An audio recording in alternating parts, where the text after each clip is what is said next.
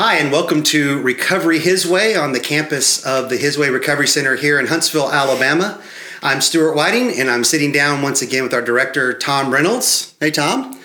Been a while since the two of us have been talking on Recovery His Way. Very much so. I'm, I'm looking forward to this. Yeah, we've had a lot of really good uh, discussions of you interviewing people and um, sharing stories about All Rise. And, um, you know, we're going to move into a new series based on uh, you doing some um, seminar work with ACRM mm-hmm. Association here in Alabama. So, uh, why don't you tell us first of all about ACRM and then right. what you've been doing with the teaching there? Right. Yeah, we've been a part of ACRM for a number of years. It formed about 12 years ago. It's the Association of Christian Recovery Ministries. So, um, ACRM was formed. I mean, there's there was a lot of Christian ministry going on in Alabama dealing with recovery. Um, and part of what started happening about 12, 12, 13, 14, about the time, I mean, we've been 15 years, so not long after we got started, um, there was a couple things were happening. One, the, um, the problem with recovery is a lot of people were launching into it, but there weren't really good structures for how things were going to operate. And there started to be a lot of bad stories in the press about different church groups kind of taking advantage of people. Um, I mean, just some horrific stories. So some of it's from ignorance, not knowing right. what they're doing, and others kind of starting to bleed over into wow, that's yeah, it's, right. It's kind this. of people figured, hey, we can you know throw a bunch of addicts in a house and charge them money, and they they're desperate for a place to live, and we can take them to church and things like that. Yeah. So there was a lot of conflict that started happening with just that within within Alabama, I know for sure, and I think nationwide. And um, so the Department of Mental Health got involved with the state of Alabama, is trying to shut down places that were kind of operating with some of these unethical principles, right. um, taking advantage of people financially, not really providing the services they were um, promising, things like that. And so ACRM kind of was formed as kind of defense against that. Um, the uh, and also probably to help bring right, right. And, structure right, into those and let right, people understand the right way to do so things. So what had happened up to that point before ACRM was that in order to be recognized, state recognized as a recovery program, every individual program had to petition the legislature to be considered. Yeah. And so and a number of them had over time. But what we decided to do is kind of form this group ACRM and basically then ACRM be approved and then anyone who is credentialed under ACRM becomes approved that so way. So a de facto certification type Correct. program. And so that was kind of how ACRM got started. And, um, and so one of the fundamental kind of tenets of it was really um, cleaning house and making sure there's a good ethic that's guiding this mm. principle, this practice of recovery. And I think for Christians, obviously, we should have a good ethic. Right. We should be above reproach, the scriptures talk about. And also from a social point of view, in terms of interacting, um, we need to make sure that we're, you know, following um, proper protocols and that kind of thing in order to provide good um, treatment, good health, um, healthy, um, positive assistance to people who are in need. So hmm. um, that's kind of how ACRM got started, is that way. And so part of the ongoing uh, membership in ACRM is to do ongoing training and come together quarterly. And I know that, right. so your part of that recently has been teaching on ethics, the very right. thing that is the, the, the, governing principle. Right. So how, uh, what's been yeah, your thrust there? Yeah, that's um, one of the things I raised. Um, I'd been the president of ACRM for a while. Um, and I'd raised is, you know, we started doing training a couple years ago um, to have a ongoing training process. We'd started with kind of credentialing and credentialing programs, which we obviously have gone through here um, and been credentialed for a good while. But the um, training part of it still hadn't been solidified, and so we started doing the training part. And then I really was pushing for, you know, ethics are a big part of it. I had gone through. I'm I'm at um, a recovery counselor certified with the state of Alabama, so I go through their certifications. I've been through NAADAC, which is the National Association of Recovery, and I've been through their trainings and stuff like that. And always, what comes up, number one thing dealing with people is ethics. Yeah. And you know, you have to have a certain amount of ethics hours that you always have to do every year, you know, and that type of thing is part of your ongoing certification. So ethics obviously is a, an important topic within our um, within this field. And so, and I think even more so should be mm. for Christians. So that's kind of what prompted me to kind of raise the issue. We need to make sure we have an ethic. And when I started working on it, I was it was something that obviously I'd gone through the secular training. So I went back and reviewed all that, and I started working on, you know, from my point of view as a Christian, what's my ethic and what am I trying to, how does that coincide? And so it's been kind of a journey for me in the last few months of really refining what that is. Obviously, we practice an ethic all the time, um, but sometimes we don't really stop and say, okay, what is that ethic? How does it operate? Yeah, and uh, you know, you raise that ethic word, and I know that you know everyone lives by something. You know, we right. call it a worldview, or the way in the way that comes out right. within um, your interactions with people, and and and and I know you've said this before, and it's it's it's registered with me that you know the general ethic that we most people really live by whatever they may say is that they're going to you know do to others as they have done to us. Right. And and, and it becomes oh we have this an alliance where we're going to be on the same team or uh, once you break that then you're on the other team. And and so it's really the quid pro quo right. uh, kind of ethic right. but we really need to be moving beyond that. Right right. And i think you know the natural man that's how the natural man operates yeah, yeah i think um, you know, ethics basically is defining how we interact. What are the rules of engagement yeah. interacting? So um, we all have an ethic, like you said. We all have rules that guide that interaction. And at the most basic level, typically we have this general ethic that says, you know, do unto others as they have done unto you. Um, if somebody smiles at me, I'll smile back at them. If somebody's friendly, I'll be friendly. If somebody's ugly, I'll be ugly back.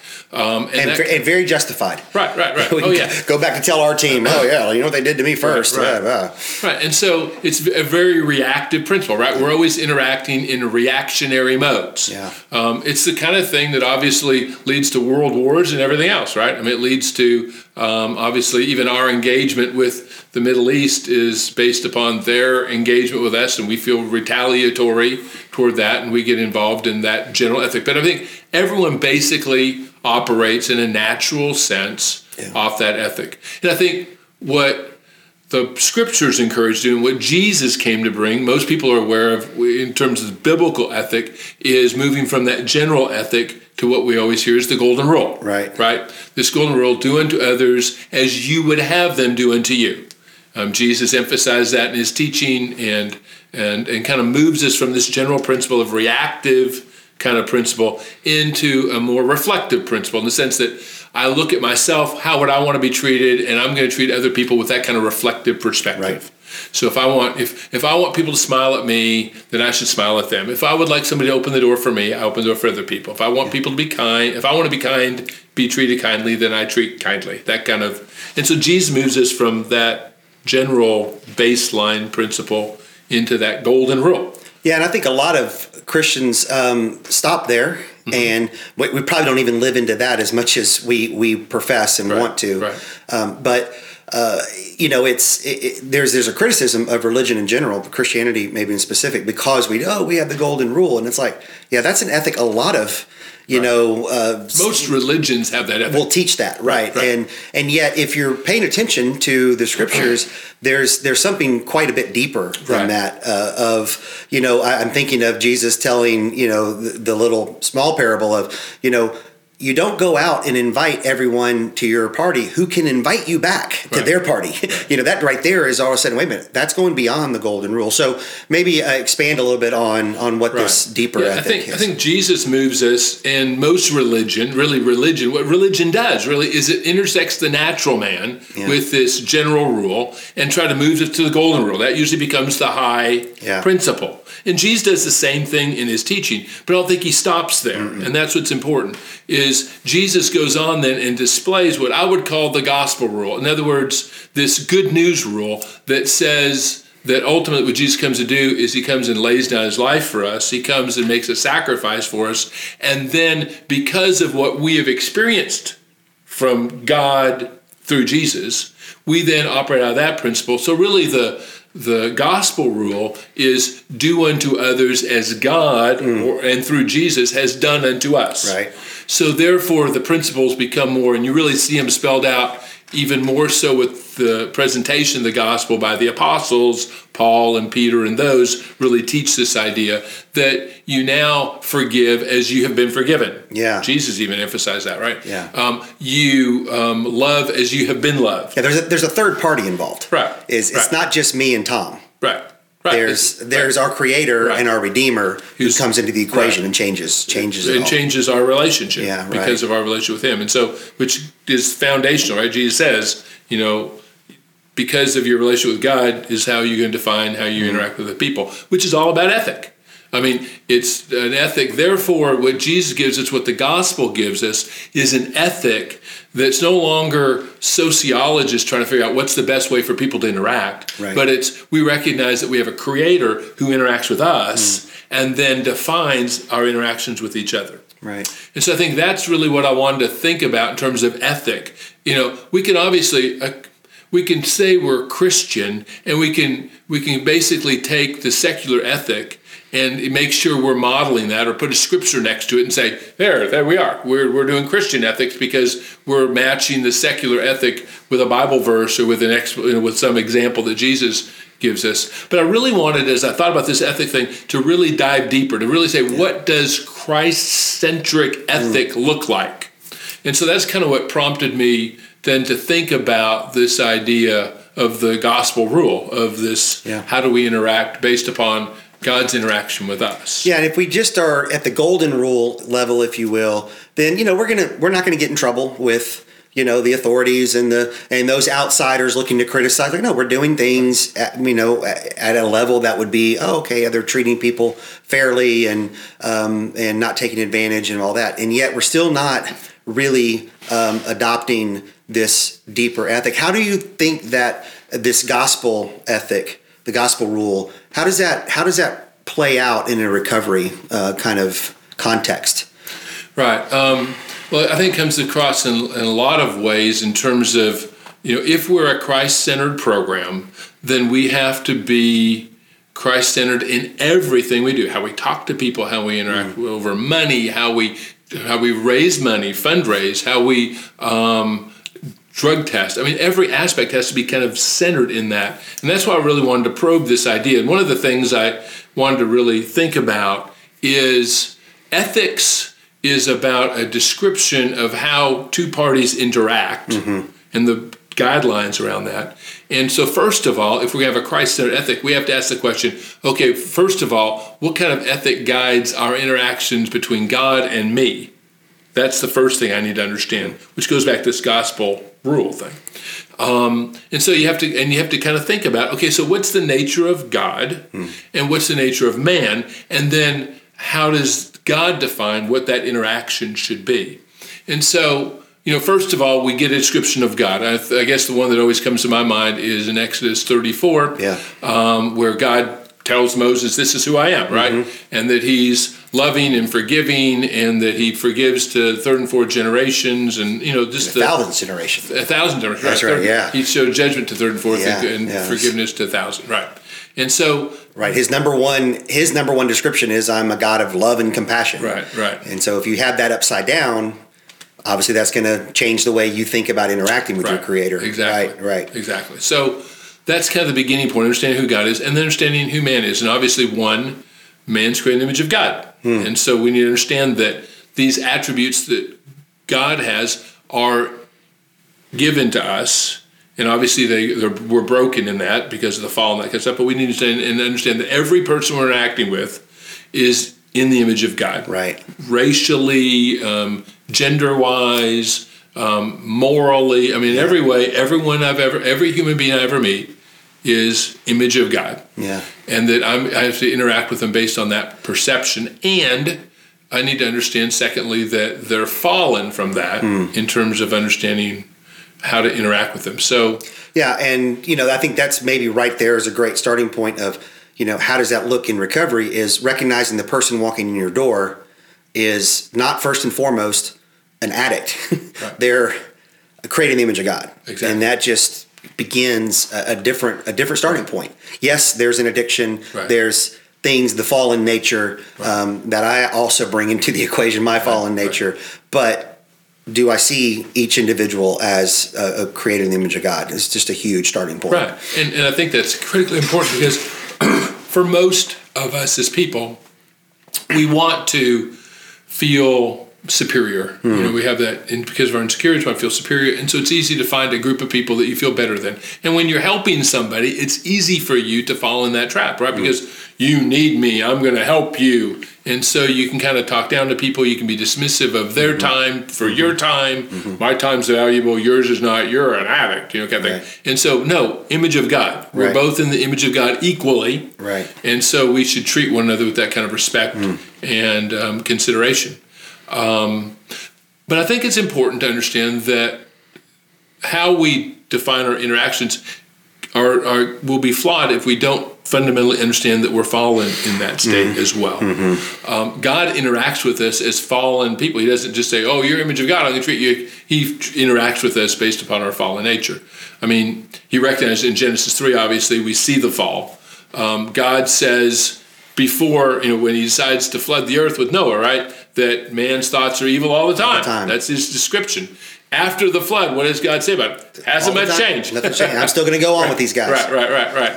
But that we, God's decided to endure with us, but our nature is still fallen Mm-hmm. and broken and le- way less than what God intended and intends for us to be. So we need to understand that about people. Um, that's what we need to interact with people based on that. And that's how God interacts with us. And I was I use the illustration in talking to um, our guys about it is um, looking at political systems. I mean, um, I know there's kind of a real move in our world today to go back to kind of a. Uh, we come from a democratic, free market kind of system. You know, going back to more of a socialistic, even communistic kind of way, in which um, people are cons- are willing to sacrifice their personal good for the community um, which is great. Even you can even argue that in, in the New Testament, the Christians were doing that, right? They're sure. sacrificing. I think we see Christians do that day. They sacrifice their best interest Mm-hmm. for the sake of others, and that's that's right and true. However, if we assume that everyone's going to operate that way, Mm-hmm. we end up with a flawed system because that's not the nature of people. Right. So um, I was trying to explain that to the guys. So, for instance, um, you know, with socialism and communism, those kind of things, um, great ideals, but not accounting for. It assumes that people will be looking out for the best interests of others. You find out quickly they don't, and so then you have to put some kind of pressure on them to do so. The government or some entity is going to have to force people to do it. It's part of the problem with monarchies as well, right? Right. I mean, um, the idea is that the perfect environment would be find your benevolent father-like figure who's wise all wise, one. right? Yeah, right. Who will just govern us and make everything. That's perfect. That's ideal. However, that's not the nature of people. People get in those roles. They're corrupt. Right. Um, power corrupts. Absolute power corrupts absolutely.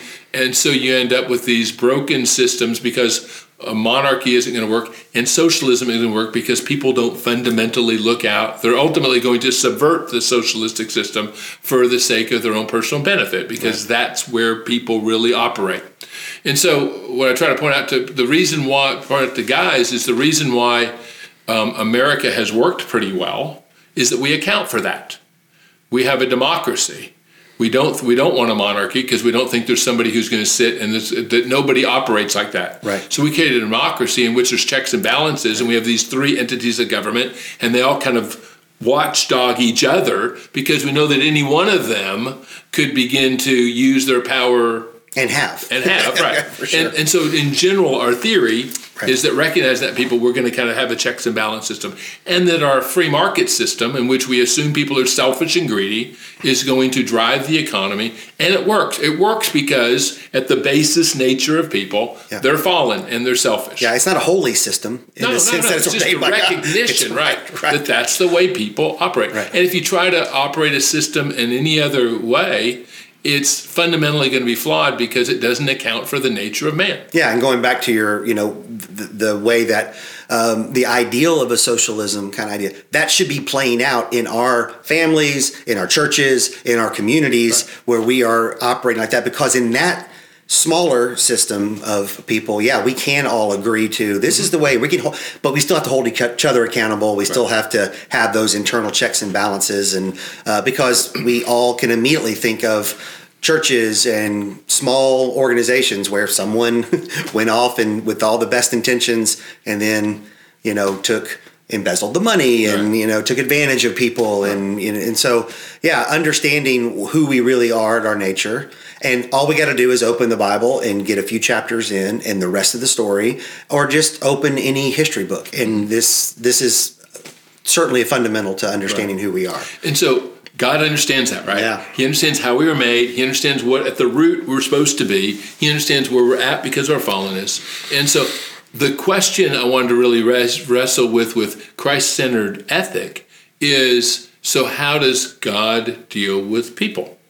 Because he understands obviously his nature and he understands our nature mm-hmm. and he's going to create a way to interact that best reflects the ethic that the creator has has designed or is designed to best interact with us. And so that ethic is Jesus. Mm. That's what really struck me mm. is that God so loved the world that he gave his son. Um, he his interaction with us is fundamentally embodied in Jesus. He didn't just, hmm. you know, throw down edicts to us and say, here are the seven rules to to, to cooperate. I mean, he gave us ten commandments. There was a time he did that, right. Yeah. But ultimately, the ultimate interaction was going to be that God's ultimate solution to this was that He was going to come in the flesh, in the form of Jesus, and that He was going to live a life that would reflect that ethic, and that He would, in a sense, be the conduit between Himself and the, the fallen man to build this ethic that would then describe the kind of interactions we're supposed to have with God, and ultimately then because of his interaction with us would help define our interactions with each other. And so to me, when I thought about Christ-centric, Christ-centered ethic, it has to be rooted not just in the rules that Jesus might have taught in the Ten Commandments or in the Sermon on the Mount or those kind of things, um, but it had to be embedded in his personhood Yeah. in the very nature of what he is, who he's about, um, how he then interacts. Yeah, and there's a couple of just very obvious things to our Christian ears that should underscore that. You know, I think one is John beginning his gospel with that the word became flesh. God is giving us his word. And yeah, ultimately we need a word. We need we need words, but it's the person of Jesus Right. that this this this most recent revelation has come through. Mm-hmm. It at times came through the voice of God and to mm-hmm. Moses and and that was codified and that was nothing wrong with that and it was for a people and it was an ethic. But even built into that was the knowledge very clear. You you know as you uncover that it's like it saw an end to itself and it saw that this was never going to be able to to get to the heart of man's problem, but it was a way for that group to interact. But I'm going to give you my word, mm-hmm. and it comes as Jesus, and and then also just the way that we experience Jesus in his in the revelation that we have to this day through words that have been preserved, but they're stories. Mm-hmm. They're stories of Jesus interacting with people. Yes, he teaches, mm-hmm. but I dare say, I don't know, 75, 80% of what we know about Jesus or we, we think about the body of, of work of Jesus presented in the gospel are stories. Right. And and even his teaching often is just in the context of a story and the way he's relating to individuals and letting them know. And and so being I love that statement that the ethic is Jesus and not just some bullet points of teachings of Jesus. Right. And that's what made me really prompts prompted me then to think about so how does our ethic get structured around Jesus the embodiment of Jesus. Mm. And so that's kind of what I want us to kind of look at in the weeks to come. Okay. Is really kind of begin to kind of break that down some and then look at the practicals about how that gets played out because there's kind of three areas that I initially thought of um, in that regard, in the, the fact that obviously you have the Christmas ethic in the sense that Jesus came incarnate. Um, you have kind of the cross ethic in which Jesus comes and sacrifices himself, and you also have the resurrection ethic and how all those fit into how God. This is how God chose to interact with us, and how does that then define how we interact with Him and how we interact with each other, and ultimately how we interact with those who walk through our door each and every day, and how we interact with each other as we work together. Um, I had listened to one of our teachers at ACRM um, when I was presenting this um, was a counselor. He was talking about trauma um, and about how most addicts, virtually all addicts, have suffered some form of trauma, and that trauma um, informed counseling was an important part of what we need to do. Um, and he kind of described this this picture in which the addict comes to us broken, fragile, um, through all these traumatic events, and that in a sense, what I kind of saw as this picture is the ethic that we create as a Christ-centered ethic almost becomes the basket mm. in which they can then rest, so that God, we don't change them; we simply create the receptacle for them to then come into, and then God, and then we hold them carefully in that ethic and then God does a work on them that ultimately leads to transformation and renovation and and change. Hmm. And so that's kind of what I thought about in terms of just kind of creating this what kind of basket do we need to create that ultimately creates this haven, this harbor um, for God to do this work in people's lives. That's really good and challenging, and and also goes beyond a maybe a traditional view of recovery where you have all the right programs and you have the right steps, and, and those things are important and they're good tools. But ultimately, is the third party in the room? Is the right. third party a part of this? That his transformative work and right. his word coming into the life, and and we get to experience that in spades around here. It's it's it's always amazing. You get you know to see a, a man's heart, you know just being transformed right. from from brokenness to hope and to now walking and and being a part of then reaching back for the next guy and yeah. um, and so it can absolutely transform individuals and whole families and communities and so it's a blessing to be a part of it and um, thank you for your leadership and for bringing us yeah, this is something that is not something you're saving for the podcast it's something you bring up um, all the time in staff meetings and in our interactions, you know, uh, uh, calling us to um, act as as as if we have been forgiven by God because we have, as right. if we have been saved by God because we have, and, right. and so what does that mean in, in, the grace and love we show to others and the accountability and all those things it's messy it's tough right. but we we have the the vision and the picture of jesus and uh, to start from so we look forward to going through a couple of a yeah. uh, couple more sessions yeah. and looking at jesus and the christ-centered ethic okay thank you well right. thank you and uh, thank you for joining us and listening and watching today uh, if you have any questions about his way you can check us out on our website at hiswayinc.org